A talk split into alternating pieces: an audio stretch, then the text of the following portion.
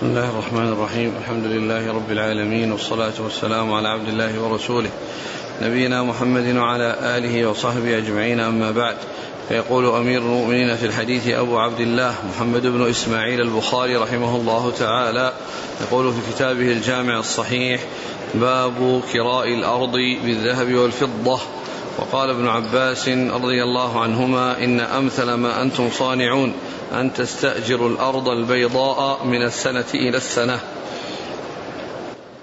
قال حدثنا عمرو بن خالد قال حدثنا الليث عن ربيعة بن أبي عبد الرحمن عن حنظلة بن قيس عن رافع بن خديج رضي الله عنه أنه قال حدثني عماي أنهم كانوا يكرون الأرض على عهد النبي صلى الله عليه وآله وسلم بما ينبت على الأربعاء أو شيء يستثنيه صاحب الأرض. فنهى النبي صلى الله عليه وسلم عن ذلك. فقلت لرافع فكيف هي بالدينار والدرهم؟ فقال رافع ليس بها بأس بالدينار والدرهم. وقال الليث وكان الذي نهي عن ذلك ما لو نظر فيه ذو الفهم بالحلال والحرام لم يجيزوه لما فيه من المخاطرة. بسم الله الرحمن الرحيم. الحمد لله رب العالمين. وصلى الله وسلم وبارك على عبده ورسوله نبينا محمد وعلى آله وأصحابه أجمعين. أما بعد يقول الإمام البخاري رحمه الله باب استئجار الأرض بالذهب والفضة. يعني أن الأرض الاستئجار الصحيح فيها أو العمل الصحيح فيها أن تكون بالدراهم والدنانير وأن تكون بشيء معلوم النسبة مما يخرج, مما يخرج منها. فهذا صحيح وهذا صحيح. أما استئجار الأرض أو تأجير الأرض بشيء معلوم النسبة ما يخرج منها فهذا جاءت فيها الأحاديث ومنها حديث آه، المزارعة مع اليهود في أرض خيبر فإن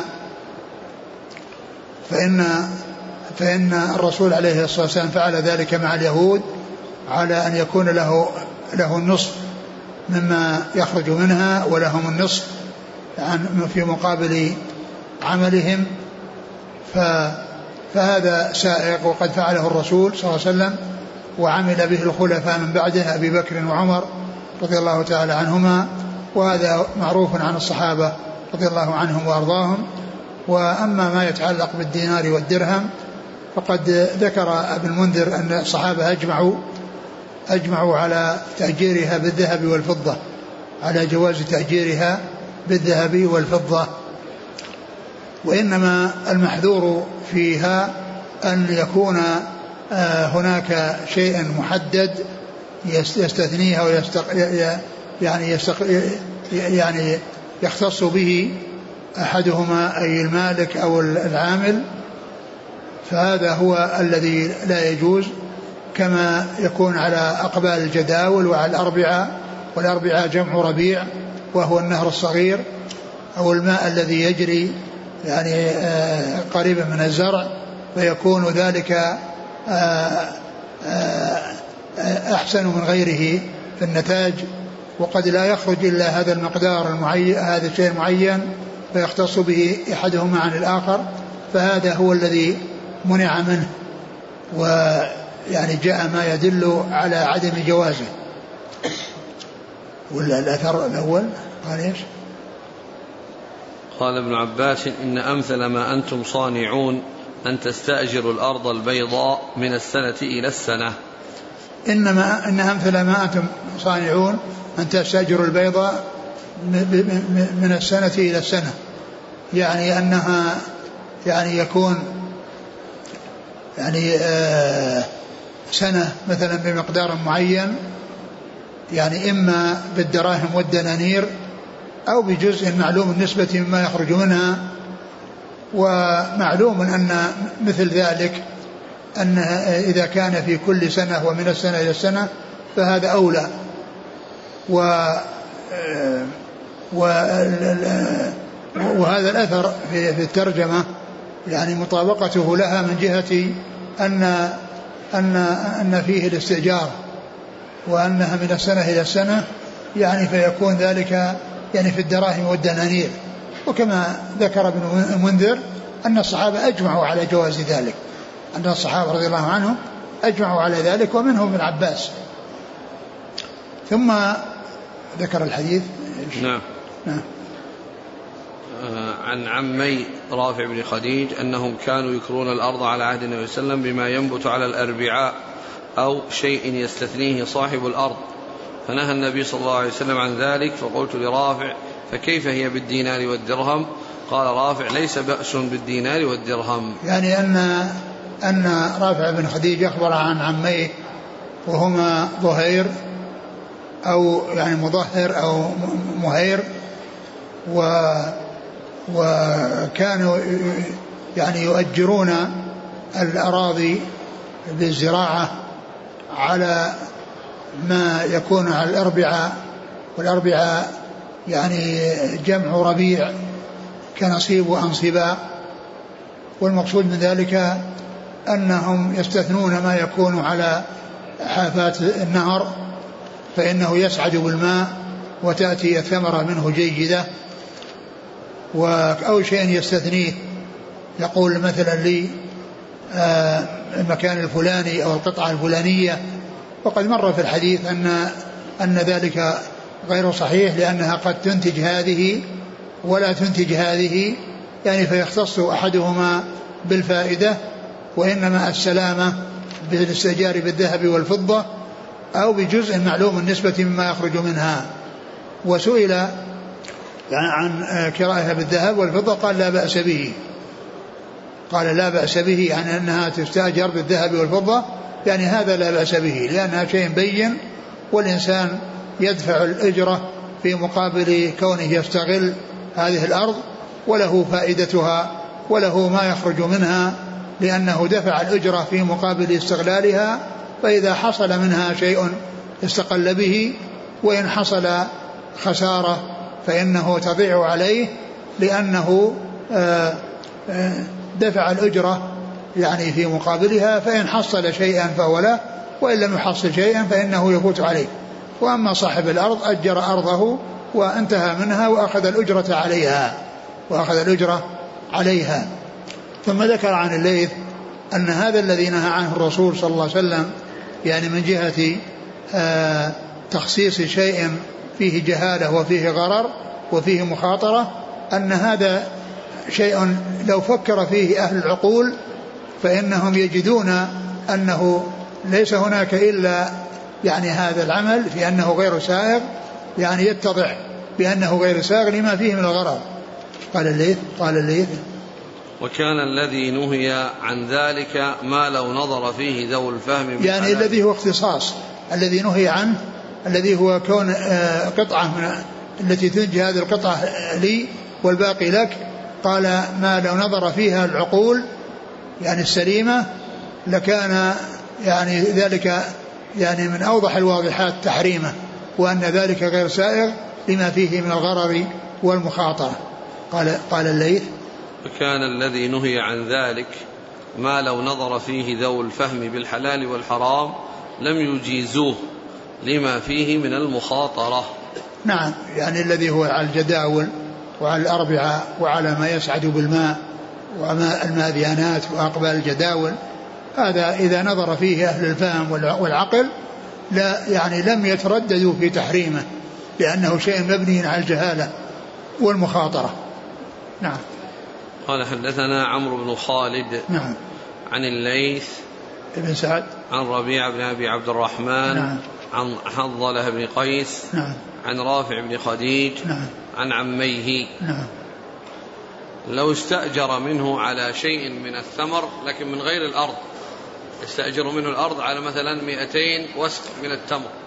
لا هذه هذه أقول هذه مسألة أخرى لأن هذه هي المزابنة.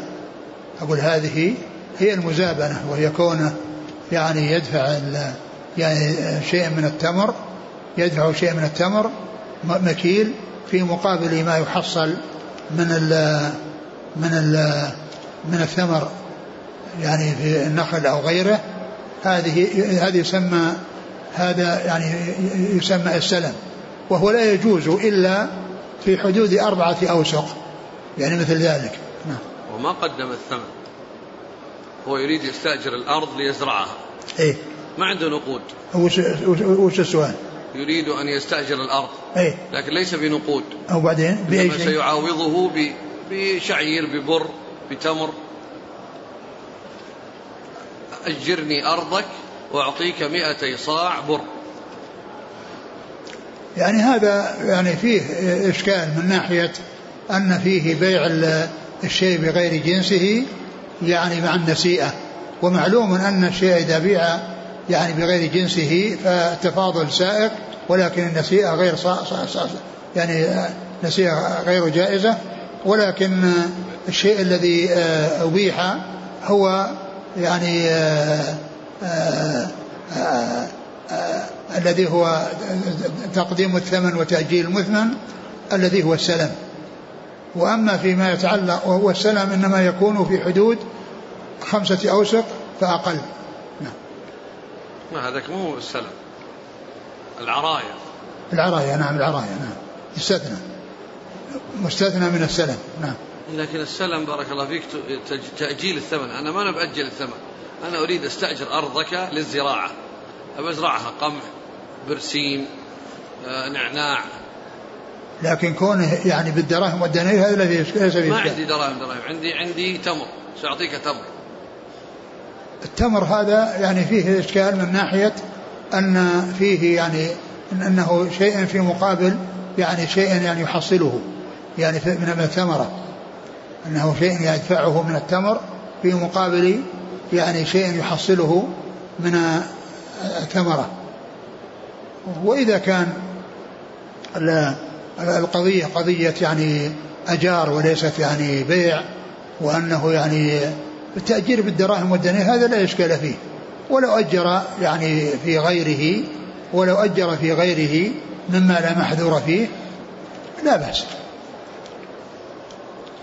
قال رحمه الله تعالى باب. قال حدثنا محمد بن سنان قال حدثنا فليح قال حدثنا هلال قال وحدثنا عبد الله بن محمد قال حدثنا أبو عامر قال حدثنا فليح عن هلال بن علي عن عطاء بن يسار عن أبي هريرة رضي الله عنه. أن النبي صلى الله عليه وآله وسلم كان يوما يحدث وعنده رجل من أهل البادية أن رجلا من أهل الجنة استأذن ربه في الزرع فقال له ألست فيما شئت؟ قال بلى ولكني أحب أن أزرع. قال فبذر فبادر الطرف نباته واستواؤه واستحصاده فكان أمثال الجبال. فيقول الله دونك يا ابن آدم فإنه لا يشبعك شيء. فقال الأعرابي والله لا تجده إلا قرشيا أو, نص أو أنصاريا فإنهم أصحاب زرع وأما نحن فلسنا بأصحاب زرع فضحك النبي صلى الله عليه وسلم. ثم ذكر هذا الباب وهو يعني ليس له ترجمة وهو بمثابة الفصل من الذي قبله و و وفيه أن رجلا يعني جاء إلى النبي صلى الله عليه وسلم وعنده رجل وعنده أعرابي فقال أن أنه يعني آه، يريد أن يحصل يعني شيئا من في الجنة من الزرع وأنه يزرع لمحبته الزرع في الجنة وأن الله عز وجل يعني آه، يحقق له ذلك فيحصل أنه يوضع البذر ثم ينتج ثم يحصد ثم ينتهي في لحظة واحدة. في لحظة واحدة يعني أن هذا كله يتم في آه، في لمح البصر. وأنه كل هذه الأعمال تتم وأن الله تعالى يوجدها بحيث يقول لشيء كن فيكون يقول لشيء كن فيكون فيحصل له بذلك أنه تحقق له ما أراده تحقق له ما أراده. فكان رجل من الأعراب يعني حاضرا فقال ما يعني ما يكون هذا إلا أنصاريا أو قرشيا. لما يكون أنصاريا أو قرشيا وأما نحن فلسنا كذلك يعني اللي هم أهل البادية والأعراب. والأنصار معلوم أنهم أهل زرع والقرشيين معلوم أنهم أهل تجارة.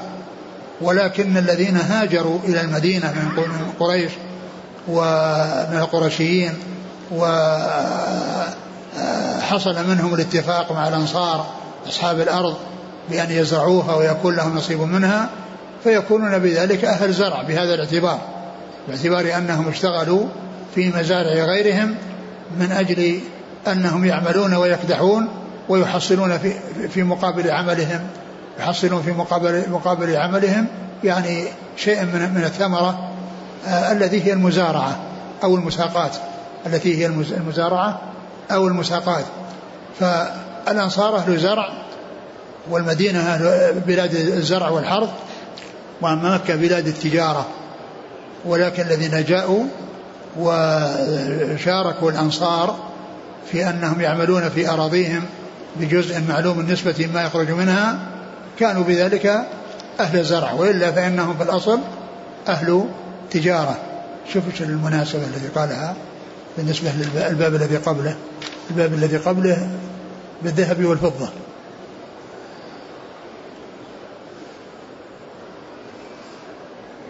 كان من ناحية الحرص الحرص والاستدامة. يعني هذا الشيء وأن هذا شيء يعني موجود وأنه يعني شيء مستمر بحيث أنه تمنى أن يحصل له في الدار الآخرة. إيش قال؟ قال وكأن مناسبته له من قول الرجل فإنهم أصحاب زرع. هذا ما في إشكال. يعني لأن قول أصحاب زرع يعني أنهم هذا هذا شأنهم. لكن كونه علاقته في الباب الذي قبله أنه بالدرهم والدينار. قال ابن المنير وجهه أنه نبه به على أن أحاديث النهي عن كراء الأرض إنما هي على التنزيه لا على الإيجاب. لأن العادة فيما يحرص عليه ابن آدم أنه يحب استمرار الانتفاع به استمرار الانتفاع به. وبقاء حرص هذا الرجل على الزرع حتى في الجنة دليل على أنه مات على ذلك. ولو كان يعتقد تحريم كراء الأرض لفطم نفسه عن الحرص عليها حتى لا يثبت هذا القدر في ذهنه هذا الثبوت. لكن ليس بواضح يعني كونه فصلا من الباب الذي قبله الذي هو تأجيرها بالذهب والفضة.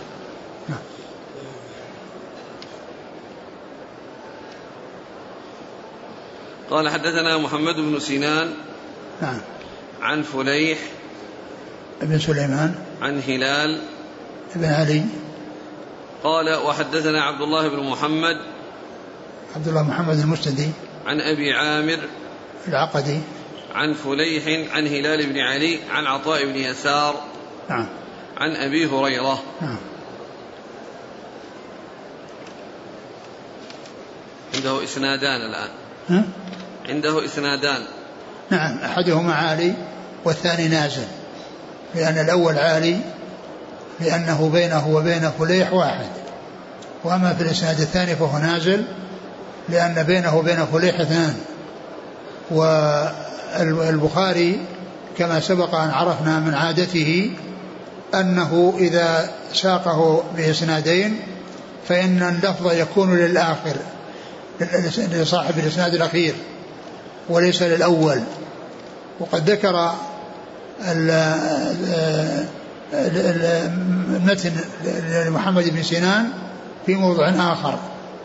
فدل هذا على أن أن البخاري رحمه الله لما أورد حديث محمد بن سنان في موضع آخر متنه أن المتن هنا للثاني منهما.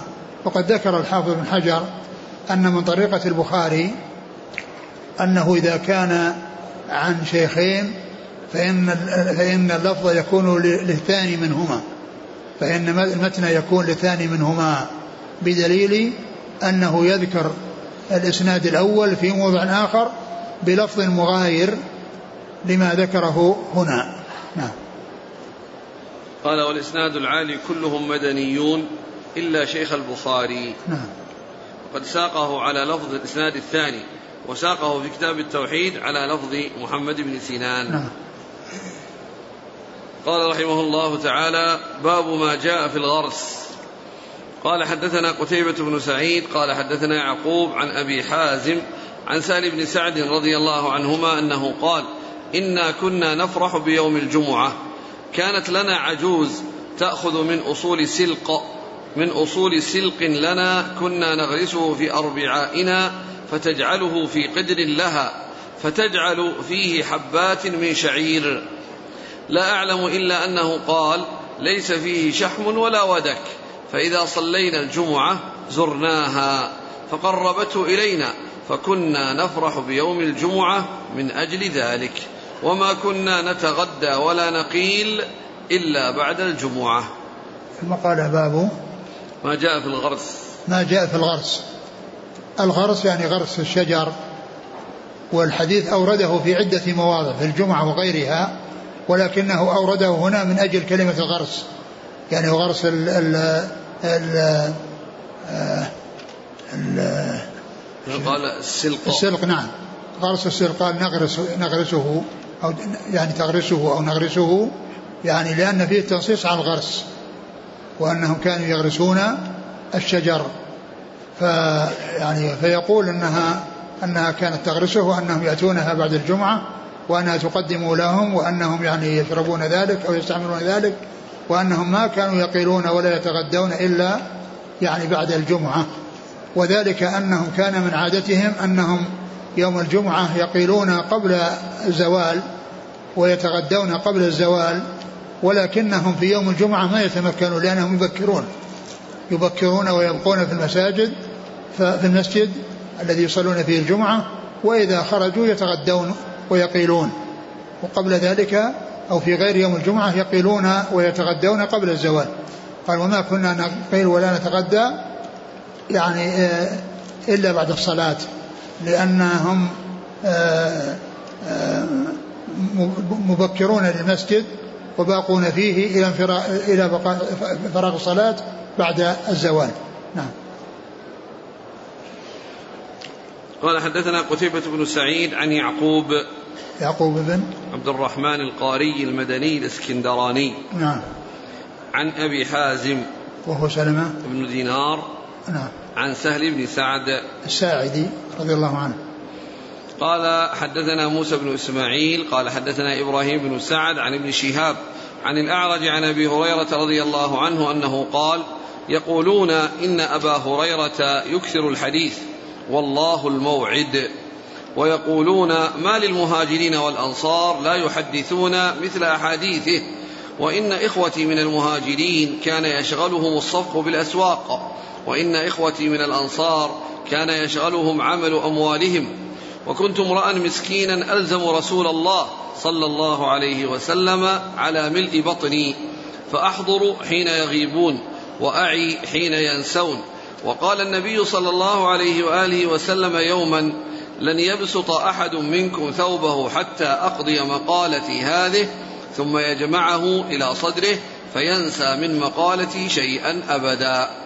فبسطت نمرة ليس علي ثوب غيرها حتى قضى النبي صلى الله عليه وسلم مقالته ثم جمعتها إلى صدري فوالذي بعثه بالحق ما نسيت من مقالته تلك إلى يومي هذا. والله لولا آيتان في كتاب الله ما حدثتكم شيئا أبدا. إن الذين يكتمون ما أنزلنا من البينات إلى قوله الرحيم.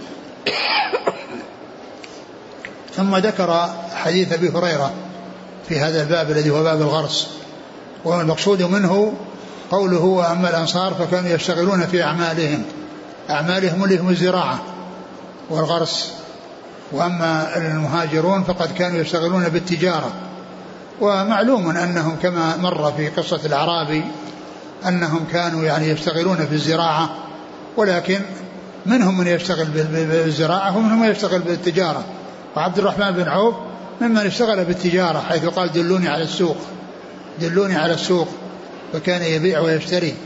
فإذا المهاجرون منهم من يشتغل بالزراعة كالذي حصل يعني بكونهم فيما مضى يكفونهم العمل ويشركونهم في الثمرة ومنهم من يشتغل بالتجارة كما حصل في قصة عبد الرحمن بن عوف. ولكن محل الشاهد منه ومن إراده في كتاب باب الغرس هو قوله أن الأنصار يشتغلون في أعمالهم. يعني أعمالهم الزراعية من الزرع والغرس من الزرع والغرس وحديث أبي هريرة يعني فيه أنه, أنه قال ذلك بمناسبة أنه قيل له أنه كان يكثر وأن المهاجرين والأنصار الذين يعني المهاجرين والأنصار كانوا لا يحدثون بمثل ما يحدثوا به من الكثرة. ف فأبو هريرة رضي الله عنه يبين بأن السبب الذي جعله يتميز على غيره بالكثرة أنه كان ملازما للنبي صلى الله عليه وسلم.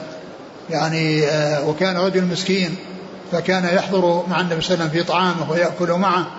وأما المهاجرون فإن فيهم من يشتغل بالتجارة وفيهم من يشتغل بالزراعة. منهم من يشتغل بالزراعة ومنهم من يشتغل بالتجارة. و وبين سبب ذلك بهذه الملازمة. وأيضا بكون النبي صلى الله عليه وسلم كان يحدث وأنه قال لا أحد يبسط رداءه. إلا حصل كذا وبسط نمرة كانت معه وأنه ضمها بعد انتهاء كلام رسول الله صلى الله عليه وسلم فحفظ ما حدث به رسول الله عليه الصلاة والسلام.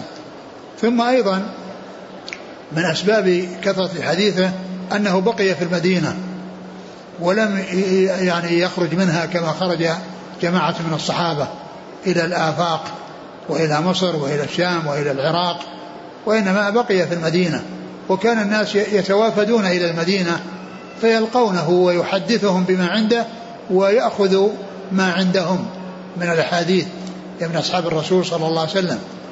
ومعلوم أن آه، مراسيل الصحابة حجة إذا أخذ صحابي عن صحابي ولم يعني أخذ صحابي عن صحابي فإنه من قبيل المرسل. ومراسيل الصحابة حجة فإذا بقاؤه في المدينة مع هذه الأمور التي أخبر بها يعني في في هذا الحديث يعني كان هذا من أسباب كثرة حديثه لتردد الناس على المدينة فيأخذون منه ويأخذ ويأخذ من منهم أي من الصحابة رضي الله تعالى عنهم جميعا. نعم. قال حدثنا موسى بن إسماعيل التبوذكي. عن إبراهيم بن سعد نعم. عن ابن شهاب محمد بن مسلم بن عبيد الله. عن الأعرج عبد الرحمن بن هرمز. عن أبي هريرة. نعم. قال بسم الله الرحمن الرحيم باب في الشرب. وقول الله تعالى وجعلنا من الماء كل شيء حي أفلا يؤمنون؟ وقوله جل ذكره أفرأيتم الماء الذي تشربون؟ أأنتم أنزلتموه من المزن أم نحن المنزلون؟ لو نشاء جعلناه أجاجا فلولا تشكرون. الأجاج المر المزن السحاب. ثم ذكر آه، هنا يعني بعض في بعض النسخ المساقات. وهذا لا معنى له لأن المساقات هي المساقات على في الشجر بأن يكون له شيء من الثمرة. والأبواب التي ذكرها في هذا الكتاب لا لا ليس فيها شيء يتعلق بالمساقات. وإنما كلها تتعلق بالماء وقسمة الماء وما يتعلق بالماء. وإلا فإن المساقات آه الأحاديث التي مرت في المزارعة هي دالة على المساقات لأن معاملة أهل خيبر فيها مزارعة وفيها مساقات لأن فيها مزارعة على الزرع وأن له نصف ما يخرج من الزرع آه، وكذلك المساقات التي هي سقي النخل وأخذ النصف من ثمرته. فهذا الكتاب أو هذا الذي يتعلق بهذا يعني من هذا الباب وما وراءه ليس ليس فيه شيء يتعلق بالمساقات. وهذا يدل على أن ما جاء في بعض النسخ من كتاب المساقات أنه غير مستقيم وأن المساقات إنما هي داخلة داخلة في الذي قبله وهو المزارعة. لأن قصة خيبر تشمل المزارعة وتشمل المساقات. وتشمل المساقات. وهنا قال الشرب أو الشرب والشرب هو الحظ والنصيب. الحظ والنصيب. وهو قسمة الماء. قسمة الماء. ولهذا جاء في القرآن لها شرب ولكم شرب يوم معلوم. يعني ف يعني معناها أن الماء مقسوم. وذكر أحاديث تتعلق بالماء وامتنان الله عز وجل به وأن يعني وكثير من هذه الأبواب تتعلق بقسمة الماء وباقتسام الماء. قال باب أبواب الشرب. قول الله تعالى وجعلنا من الماء كل شيء حي. وجعلنا من الماء كل شيء حي. يعني أن يعني ما يعني يحيا بالماء فإنه تكون حياته بالماء. و والله عز وجل يقول الله خلق كل دابة من ماء. فمنهم من يمشي على بطنه ومنهم من على فرجين ومن يمشي على أربع. و ف يعني أن المقصود بذلك أن كل ما يعني يعيش وكل ما يعني يعيش بالماء من الحيوان والطيور والإنسان الدواب فإن هذا كله من الذي يحيا بالماء وإذا فقد الماء فإنه يهلك ويموت. يعني مما لا يحيا إلا بالماء. نعم. وقوله جل ذكره أفرأيتم الماء الذي تشربون؟ أفرأيتم الماء الذي تشربون؟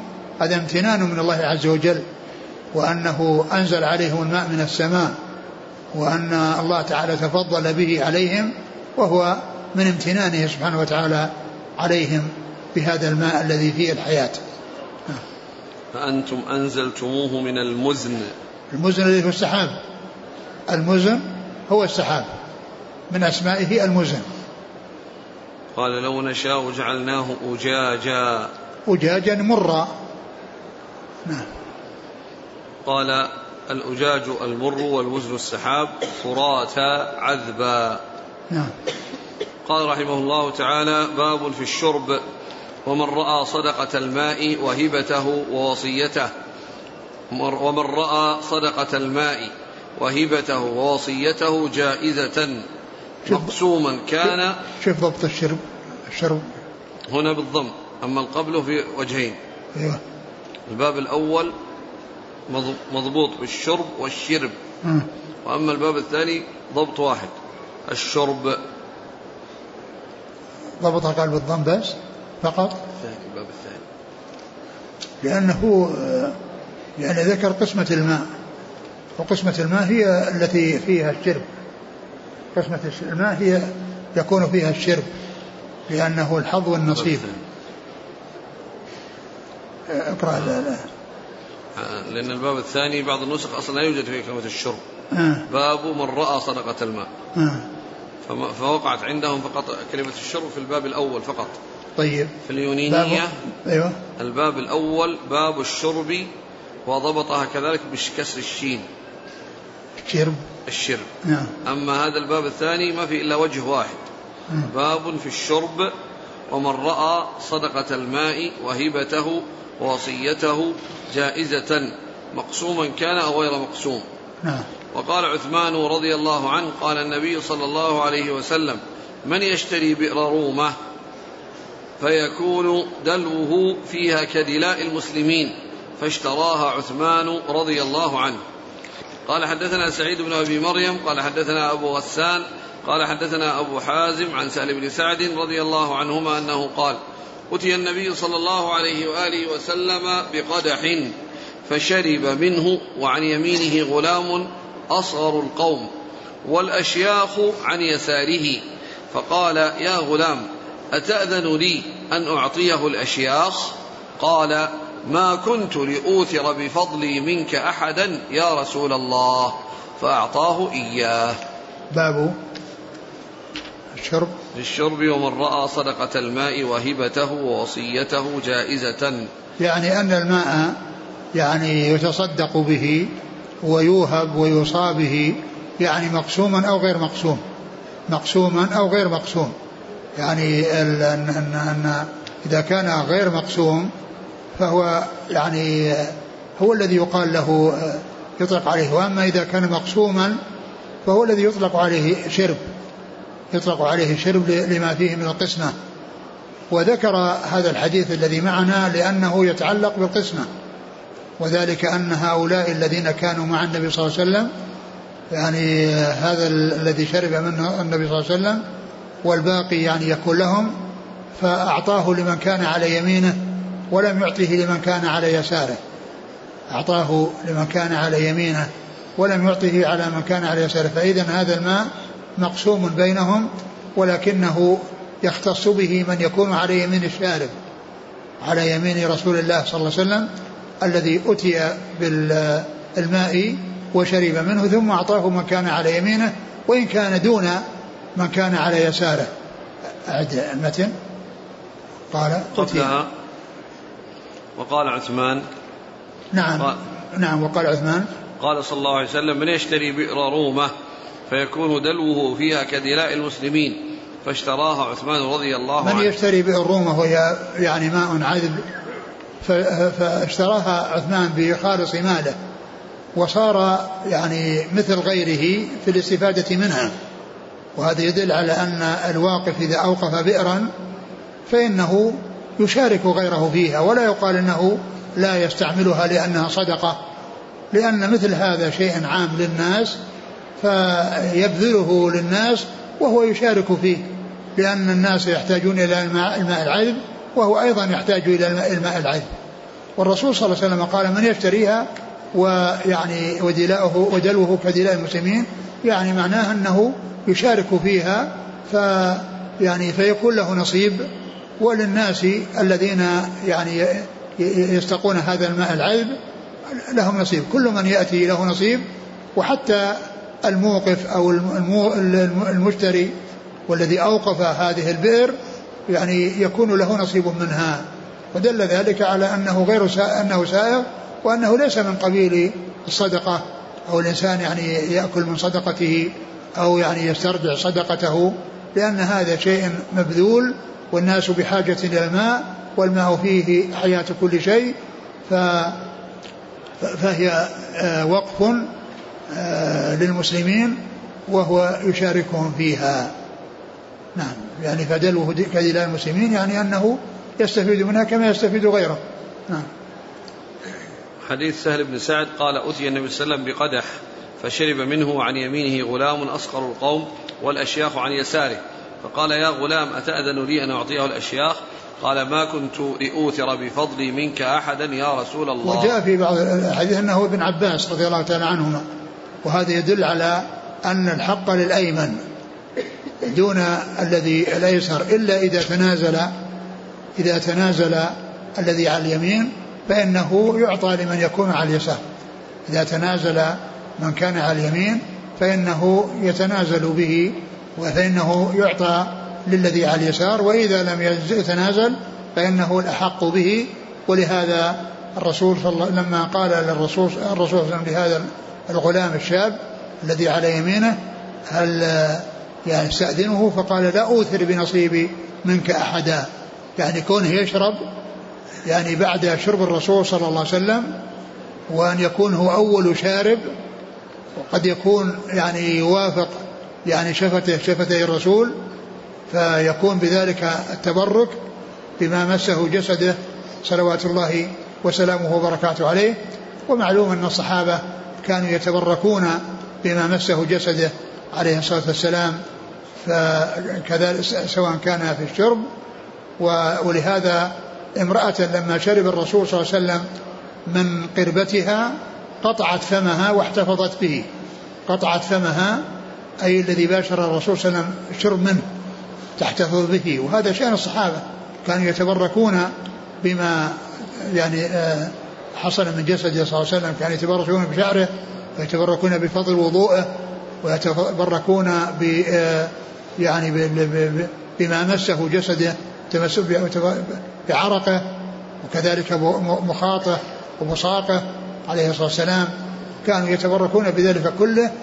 وهذا الغلام الذي هو ابن عباس رضي الله تعالى عنهما ما أراد أن يوثر بنصيبه من رسول الله صلى الله عليه وسلم أحدا لأنهم يتنافسون على الشرب أو التبرك بالشيء الذي مس جسده صلى الله عليه وسلم. وإذا شرب بعده يعني معنى ذلك أنه يتمكن من أن يشرب من مكان شرب الرسول صلى الله عليه وسلم.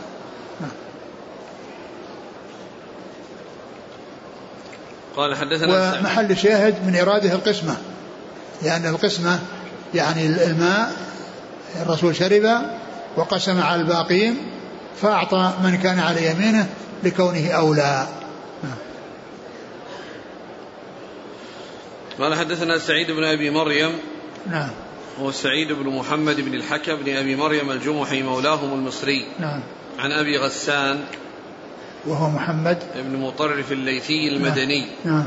عن أبي حازم وهو سلمة بن دينار. المدني. نعم. عن سهل بن سعد الساعدي. الأنصاري المدني. نعم. قال والإسناد مصريون إلا شيخه. العكس. الإسناد مدنيون إلا شيخه فإنه مصري قال حدثنا أبو اليمان قال أخبرنا شعيب عن الزهري قال حدثني أنس بن مالك رضي الله عنه أنها حلبت لرسول الله صلى الله عليه وآله وسلم شاة داج وهي في دار أنس بن مالك وشيب لبنها بماء من البئر التي في دار أنس فأعطى رسول الله صلى الله عليه وآله وسلم القدح فشرب منه حتى إذا نزع حتى إذا نزع القدح من فيه وعلى يساره أبو بكر وعن يمينه أعرابي. فقال عمر وخاف أن يعطيه الأعرابي أعط أبا بكر يا رسول الله عندك.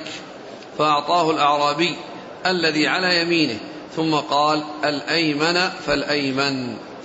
ثم ذكر هذا الحديث هو بمعنى الحديث السابق إلا أن الأول في على يمينه شاب وهنا على يساره أعرابي وأن الرسول صلى الله عليه وسلم لما أعطي أتي بلبن قد شيب بماء من بئر في دار أنس وهذا فيه يعني آه، لبن وماء والحديد والأبواب إنما هي في الماء ولكنه آه، آه، من ناحية القسمة ومن ناحية الأحقية والأولوية إنما تكون لمن يكون على اليمين سواء كان الذي يشرب لبنا خالصا أو لبنا مشوبا بالماء أو ماء فإنه يكون لمن يكون على اليمين.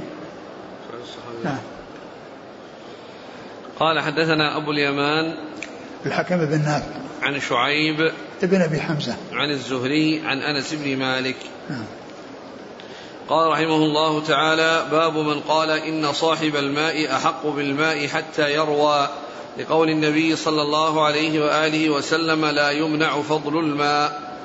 قال حدثنا عبد الله بن يوسف قال أخبرنا مالك عن أبي الزناد عن الأعرج عن أبي هريرة رضي الله عنه أن رسول الله صلى الله عليه وآله وسلم قال لا يمنع فضل الماء ليمنع به الكلاء. ثم قال باب من قال إن صاحب الماء أحق بالماء حتى يروى. لقول النبي صلى الله عليه وسلم لا يمنع فضل الماء. من قال إن باب من قال إن صاحب الماء هو أحق بالماء حتى يروى لقوله صلى الله عليه وسلم لا يمنع لا يمنع. لا يمنع فضل الماء. لا يمنع فضل الماء. لأنه لما قال لا يمنع فضل الماء يعني معنى ذلك أن الأصل الذي هو يعني جاء يعني صار له فضل معنى ذلك أن صاحبه استقل به وأنه أولى به. لأنه أولى به لأن المنع إنما هو للفضل الزائد. وإلا فإن الأصل هو لصاحب الماء فهو أولى به حتى يروى. يعني يروى زرعه ويروى يعني ماشيته وما إلى ذلك.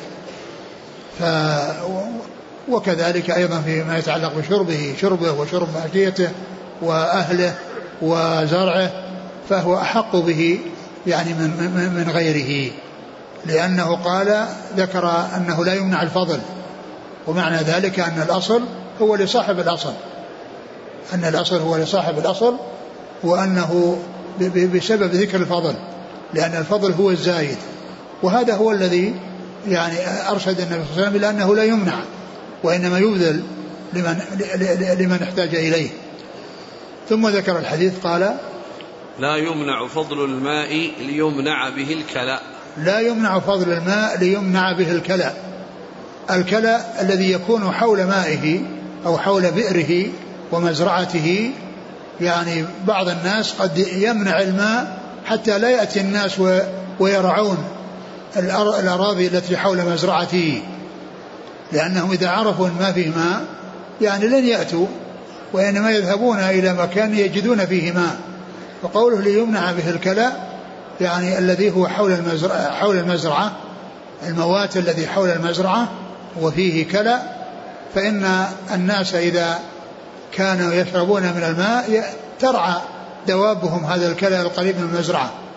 وقد يعني يلجأ بعض الناس أنه يعني لا يعني يعطي يعني فضل الماء من أجل ألا تأتي المواشي وترعى هذا الكلأ الذي حول مزرعته يعني يريد أن يكون هو الذي يستعمله وهو الذي يستفيد منه بمواشيه ولا يستعمله أحد يعني يأتي يشرب ثم يعني آآ آآ ثم يؤكل الكلأ الذي حوله بسبب مجيء دوابه للشرب. نعم. قال حدثنا عبد الله بن يوسف التنيسي. عن مالك عن أبي الزناد عبد الله بن ذكوان. عن الأعرج عن أبي هريرة. نعم. قال حدثنا يحيى بن بكير قال حدثنا الليث عن عقيل عن ابن شهاب عن ابن المسيب وأبي سلمة عن أبي هريرة رضي الله عنه أن رسول الله صلى الله عليه وسلم قال لا تمنعوا فضل الماء لتمنعوا به فضل الكلى ثم ذكر هذا الحديث وهو بمعنى الحديث الذي قبله. قال حدثنا يحيى بن بكير عن الليث عن عقيل بن خالد بن عقيل. عن ابن شهاب عن ابن المسيب وأبي سلمة عن سعيد المسيب وأبي سلمة بن عبد الرحمن بن عوف. عن أبي هريرة. وهذان الذين هم أبو سلمة وأبو سعيد المسيب سعيد المسيب من الفقهاء فقهاء المدينة السبعة في عصر التابعين باتفاق. وأما أبو سلمة فهو أحد الفقهاء على أحد الأقوال الثلاثة في السابع منهم. لأن الفقهاء السبعة في المدينة في عصر التابعين اشتهروا بهذا اللقب اشتهروا بهذا اللقب بحيث أنه عندما يتفق قولهم في مسألة يقولون قال بها الفقهاء السبعة. فتكون هاتان الكلمتان تغني عن سرد أسمائهم. تغني عن سرد أسمائهم. وستة متفق على عدهم في الفقهاء السبعة وواحد مختلف فيه. ومن المتفق على عدهم سعيد المسيب وأحد المختلف فيهم بالنسبة للسابع أبو سلمة بن عبد الرحمن الموجود في هذا الإسناد في هذا الحديث. فإذا هذا الإسناد فيه رجل من الفقهاء السبعة متفق على عده ورجل من الفقهاء السبعة مختلف في عده. قال رحمه الله تعالى باب من حفر بئرا في ملكه لم يضمن. قال حدثنا محمود قال أخبرنا عبيد الله عن إسرائيل عن أبي حصين عن أبي صالح عن أبي هريرة رضي الله عنه أنه قال قال رسول الله صلى الله عليه وآله وسلم المعدن جبار والبئر جبار والعجماء جبار وفي الركاز الخمس. ثم قال باب من حفر بئرا في ملكه في ملكه لم يضمن. يعني لم يضمن من يقع فيها. لأن هذا الذي جاء ووقع يعني دخل ملك غيره لكن لكن إذا كان في غير ملك في غير الملك وإنما في الطرق في الطرق المسلوكة والمطروقة فإن هذا يضمن.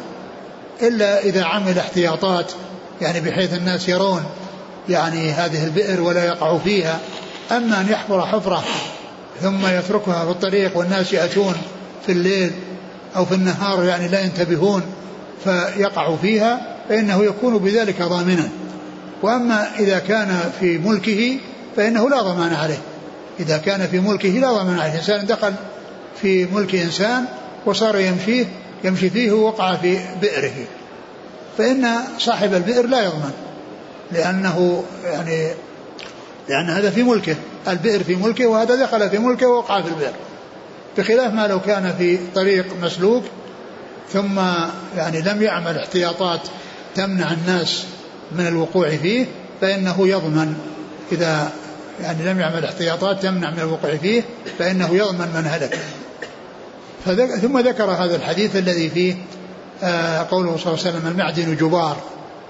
يعني من آه استأجر أناس ليستخرجوا له معادن من تحت الأرض فسقط عليهم شيء وماتوا. فإنه لا يضمن. لا يضمن. وكذلك من كان يبني عمارة وسقط شخص من رأس العمارة ومات لا يضمنه. لا يضمنه. أو ناس يحفرون بئرا ثم يعني سقط شيئا من من البئر على بعض الذي يحفرون فهلك فإنه لا لا ضمان عليه. وإنما الضمان في الشيء الذي فيه يعني تفريط. المعدن جبار. والبئر جبار. يعني يعني إذا وقع فيها وكانت في يعني في ملك غيره في ملك يعني في في ملكه يعني إنه لا يضمن من سقط فيها. أما إذا كان يعني خارج ملكه وفي طريق مسلوك فإنه يضمن المعدن جبار والبئر جبار. والعجماء والعجماء جبار. العجماء هي الدابة البهيمة التي يعني يعني إذا جاء إذا جاء إنسان يعني إليها من ورائها ثم رفسته ثم رفسته فمات بسبب ذلك فإنه لا ضمان على صاحب الدابة.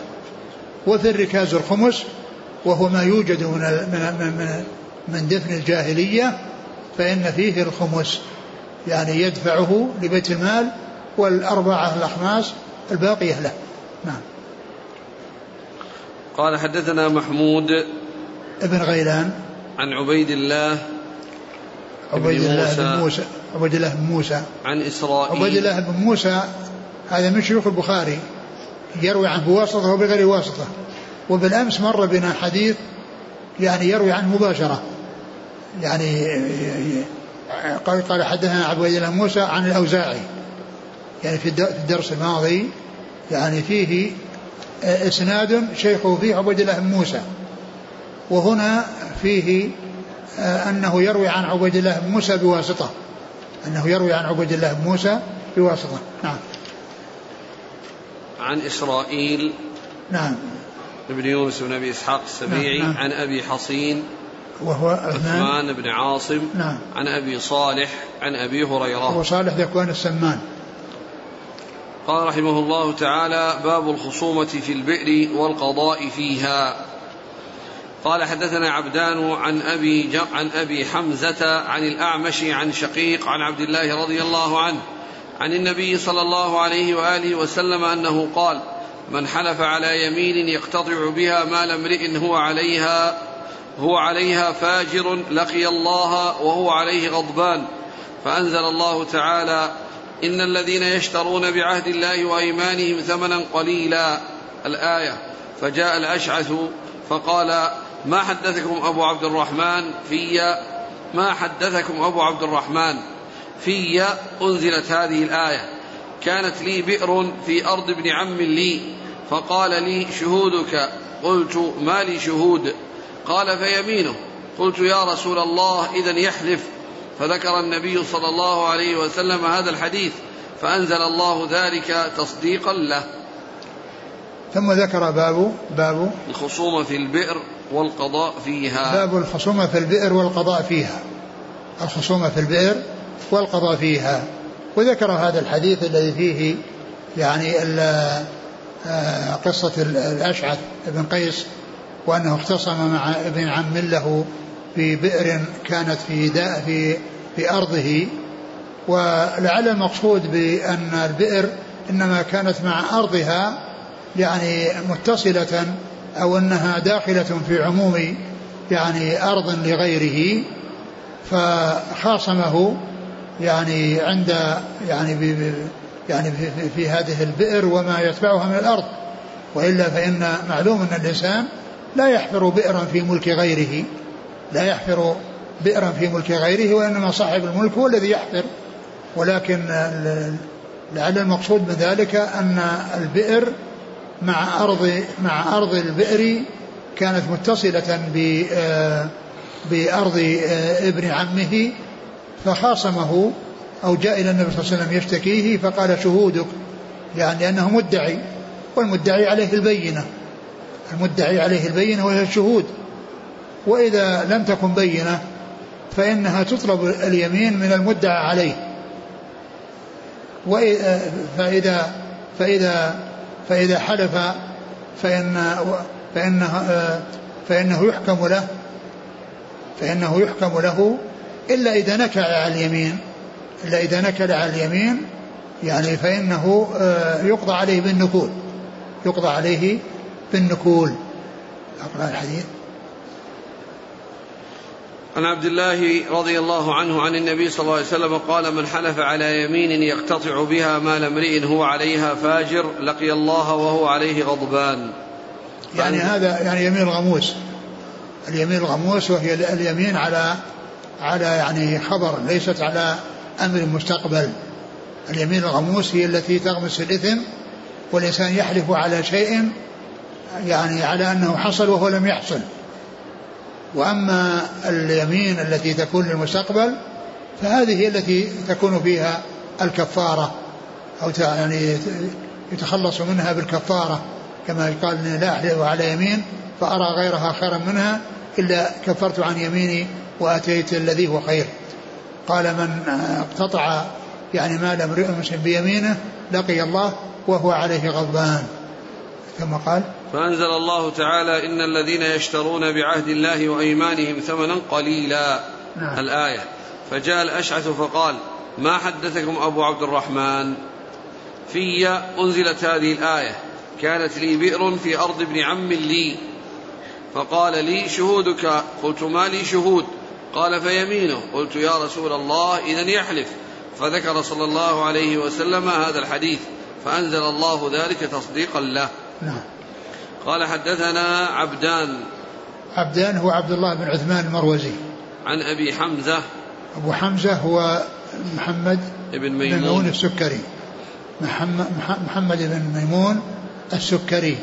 وقيل له السكري ليس ليس يصنع السكر ولا يبيع السكر ولكنه حلو المنطق يعني حلو اللسان لسانه يعني كلامه يعني حلو ونطقه طيب فلهذا يقال له السكري وهي من النسب التي إلى غير ما يسبق إلى الذهن.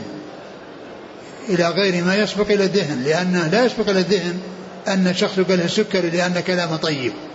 وإنما يرجع أو لتبادر للذهن أنه يبيع السكر أو يصنع السكر. أنه يبيع السكر أو يصنع السكر. أما كونه يراد به شخص يعني لسانه حلو وكلامه لطيف وهو عذب المنطق فهذه مما مما مما لا يسبق إلى الذهن.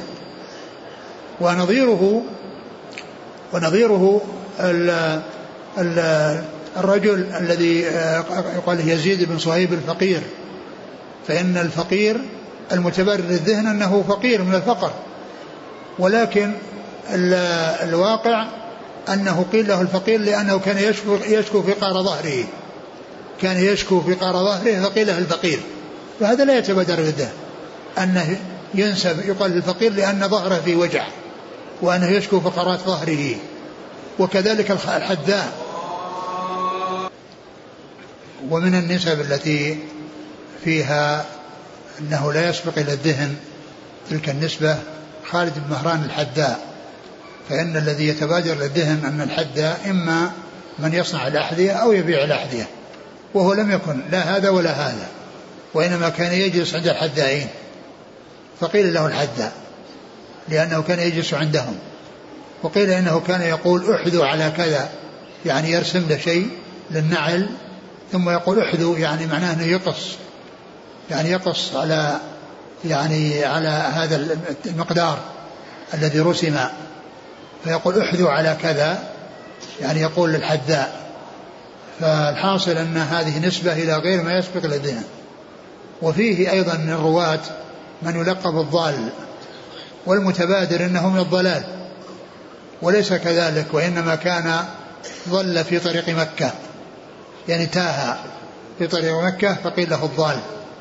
وهي نسبة إلى غير ما يتبادر إلى الذهن. نعم أبو حمزة السكري. عن؟ عن الأعمش عن شقيق. عن الأعمش سليمان بن مهران. عن شقيق. عن شقيق بن سلمة أبو وائل. عن عبد الله. بن مسعود. وعن الأشعث بن قيس. قال رحمه الله تعالى باب إثم من منع ابن السبيل من الماء. قال حدثنا موسى بن إسماعيل قال حدثنا عبد الواحد بن زياد عن الأعمش قال سمعت أبا صالح يقول سمعت أبا هريرة رضي الله عنه يقول قال رسول الله صلى الله عليه وآله وسلم ثلاثة لا ينظر الله إليهم يوم القيامة ولا يزكيهم ولهم عذاب أليم. رجل كان له فضل ماء بالطريق فمنعه من ابن السبيل. ورجل بايع إماما لا يبايعه إلا لدنيا فإن أعطاه منها رضي وإن لم يعطه منها سخط. ورجل أقام سلعته بعد العصر فقال والله الذي لا إله غيره لقد أعطيت بها كذا وكذا فصدقه رجل ثم قرأ هذه الآية. إن الذين يشترون بعهد الله وأيمانهم ثمنا قليلا. ثم ذكر باب إثم من منع ابن السبيل من الماء. إثم من منع ابن السبيل من الماء. ابن السبيل هو عابر السبيل وهو بحاجة إلى الماء يعني في طريقه وفي سلوكه للطريق. فأورد فيه الحديث الدال على على إثمه وهو هذا الحديث الذي فيه قال قوله صلى الله عليه وسلم ثلاثة لا ينظر الله إليهم يوم القيامة ولا يزكيهم ولهم عذاب أليم. رجل على رجل على كان له فضل ماء بالطريق. كان له فضل مال في الطريق. يعني يمر الناس عليه وهو في طريق الناس يمنعه ابن السبيل. يعني يمنع ابن السبيل من أن يأخذ هذا الماء الذي هو بحاجة إليه. فهذا متوعد بهذا الوعيد. وهذا محل الشاهد من إيراد الحديث. والثاني الذي حلف أنه يعني أعطي بالسلعة كذا وكذا وهو كاذب فليغش فيها أو ليجعل المشتري يقدم بسبب حلفه. والثالث رجل بايع إماما. ورجل بايع إماما لا يبايعه إلا لدنيا يصيبها فإن أعطاه رضي وإن لم يعطى سخط. نعم. قال حدثنا موسى بن إسماعيل نعم. عبد عن عبد الواحد بن زياد نعم. عن الأعمش عن أبي صالح عن أبي هريرة. أبو صالح ذكوان السمان. والله تعالى أعلم وصلى الله وسلم وبارك على عبده ورسوله نبينا محمد وعلى آله وأصحابه أجمعين. جزاكم الله خيرا وبارك الله فيكم ألهمكم الله الصواب ووفقكم للحق شافاكم الله وعافاكم ونفعنا الله بما سمعنا غفر الله لنا ولكم وللمسلمين أجمعين آمين. يقول بالنسبة للاستئذان من الذي يكون على اليمين هل إذا كان أكثر من واحد يستأذن منهم يريد أن يعطي الذي على يساره؟ فلا بد أن يستأذن الذي على يمينه. هل يستأذن واحد الأول أو يستأذن الجماعة كلهم اللي على اليمين؟ هو الاستئذان الذي حصل من جهة أن فيه يعني من يكون آه من يكون آه يعني له منزلة. لكن حديث الرسول صلى الله عليه وسلم قال الأيمن فالأيمن. الأيمن فالأيمن هذا يدل على أنه إذا كان أكثر من واحد فإنه يستأذنون لأنه قال الأيمن فالأيمن. يقول آه، في الحديث والله لا تجده إلا قرشيا أو أنصاريا. يقول كأنه والله أعلم أشد مناسبة للباب الذي كان قبله. ما كان من أصحاب النبي صلى الله عليه وسلم يواسي بعضهم بعضا في الزراعة والثمرة. ما, ما هو ليس بواضح لأن هذا يعني فيه أن أن الذي يعني آه، يريد يعني هذا الشيء أو الذي يقصد هذا الشيء يعني من أهل الزرع الذي هو إما أنصاري وإما وإما وإما قرشي. إما أنصاري وإما قرشي. يعني لأن هذاك فيه مواساة وأما هذا ما في ذكر مواساة. ما فيه إلا أن هذا الذي يرغب أن يكون له زرع في الجنة من أهل الزرع إما أنصاري وإما قرشي. ومقصود من مقصود ذلك بعض القرشيين. بعض القرشيين الذين هم يعني هاجروا لأن منهم من اشتغل في التجارة ومنهم من اشتغل في الزراعة. اشتغل بالتجارة كعبد الرحمن بن عوف واشتغل بالزراعة مثل الحديث الذي قال آه، اقسم بيننا يا رسول الله. فقال لا قال إذا يكفوننا المؤونة ويشاركوننا في الثمرة.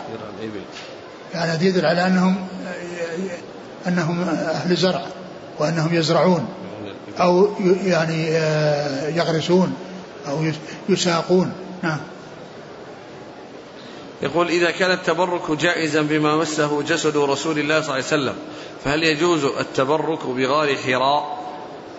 لا ما يجوز لأنه معلوم أن أن الرسول صلى الله عليه وسلم الصحابة رضي الله عنهم ما كانوا ومعلوم أن الرسول صلى الله عليه وسلم مشى في أراضي كثيرة يعني و يعني وفي المدينة وغير المدينة فلا يقال أن كل مكان يعني مشى فيه الرسول صلى الله عليه وسلم فإنه يعني يتبرك به.